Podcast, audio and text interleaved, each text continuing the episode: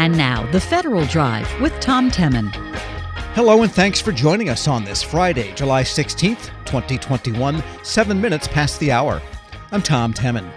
Our producers are Eric White and Peter Musurlian, our digital editors Amelia Brust and David Thornton. Coming up in this hour of the Federal Drive, post pandemic, it might be time to rethink your long term health care needs. Plus, the main federal banking oversight agency wants banks to help the unbanked. Those stories and much more ahead during this hour of the Federal Drive. But first, the Department of Veterans Affairs wrapped up a highly anticipated strategic review of its massive electronic health record program. But the toughest work lies ahead. VA says it will implement a new governance structure to manage this project, and it's working on a new budget estimate and deployment schedule. More money and longer. VA Secretary Dennis McDonough says the review findings were disappointing, but he's confident VA and Cerner, the contractor, can correct the missteps. Congress isn't so sure. We get the latest from Federal News Network's Nicole Ogrysko. VA's strategic review of its electronic health record program pointed to a whole host of challenges with the initial rollout. The department deployed the new EHR to its first site in Spokane, Washington, nine months ago. VA uncovered numerous patient safety concerns and system errors. Veterans themselves were confused about the transition to Cerner's new patient portal. Employees didn't train on the new platform before it actually went live. Productivity declined, some data didn't properly migrate to the new system. VA Secretary Dennis McDonough described stories he heard from employees in Spokane. One told him about finding workarounds when the EHR generated duplicate prescriptions and confused patients. Here's McDonough. On top of that, I heard from another clinician that help with the new platform wasn't always easy to find, even when you asked for it. When she called the Cerner help desk, the person on the other end of the line told her he had just started a week prior. In other words, she had more experience using the platform than the person who was supposed to help her navigate it. McDonough says the strategic review findings are extremely disappointing, but he's optimistic about the project itself. Most challenges were not breakdowns of the technology, nor of the great people at Mann Grandstaff who did the best they could in the worst of circumstances, implemented this program in the heart of a pandemic, dutifully shared findings that improved the system and ensured that our veterans were safe despite the challenges they faced. Instead, the missteps were ours at VA and Cerner.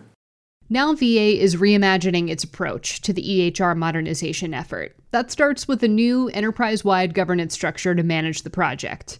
McDonough didn't detail exactly what that structure looked like. The VA Deputy Secretary is supposed to be in charge of the EHR project. The Senate confirmed nominee Donald Remy to the job just shortly after Wednesday's hearing before the Senate Veterans Affairs Committee. Here's McDonough. Statutorily, he is in charge of this and will manage this as a management question and as a budget question as statute envisions.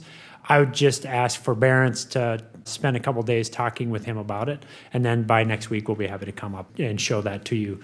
I think you'll see significant change, including reduction of what I consider to be redundant positions, and most importantly, clear accountability among each of us to one another and to you to ensure that decisions taken are decisions implemented. The deployment schedule and timeline also need a refresh. VA initially planned to deploy the EHR along a similar regional path as the Defense Department, but the Pentagon is well ahead of VA and their deployments are no longer synchronized. McDonough says that initial geographic deployment plan was a mistake.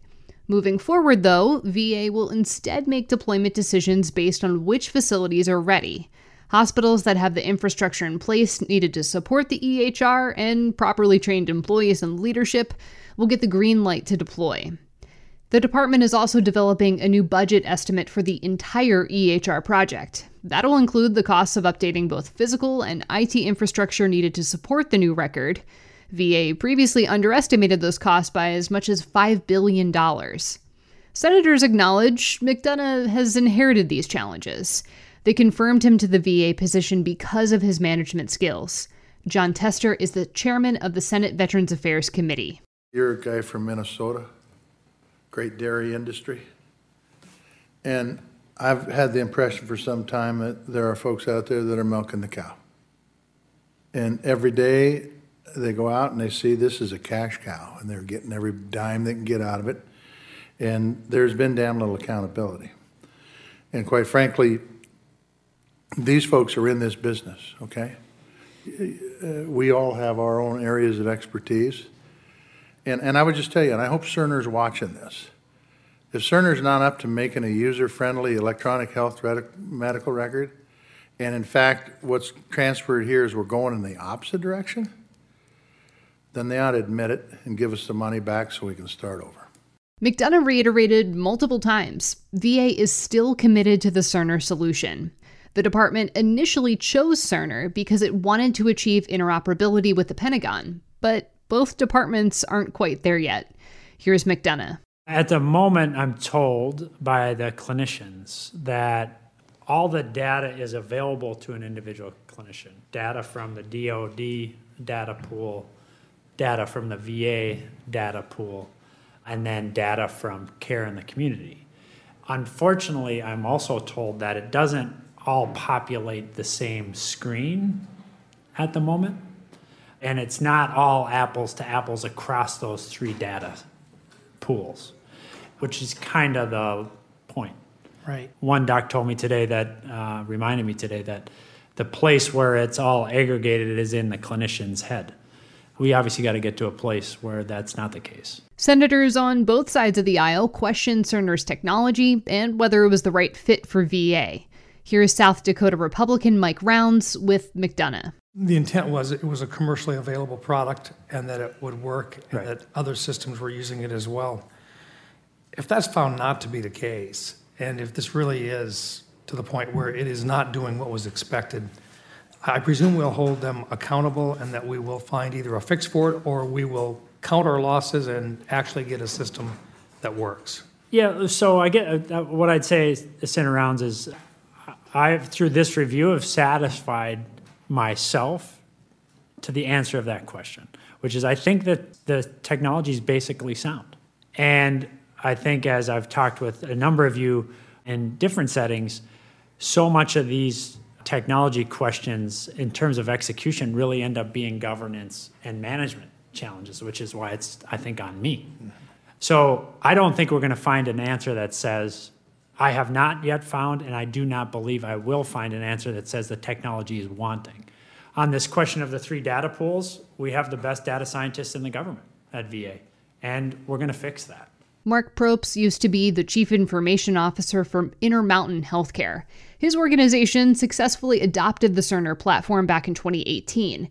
He said the effort was incredibly difficult, and the hardest part was managing the expectations of the employees who had to learn a new electronic health record from scratch.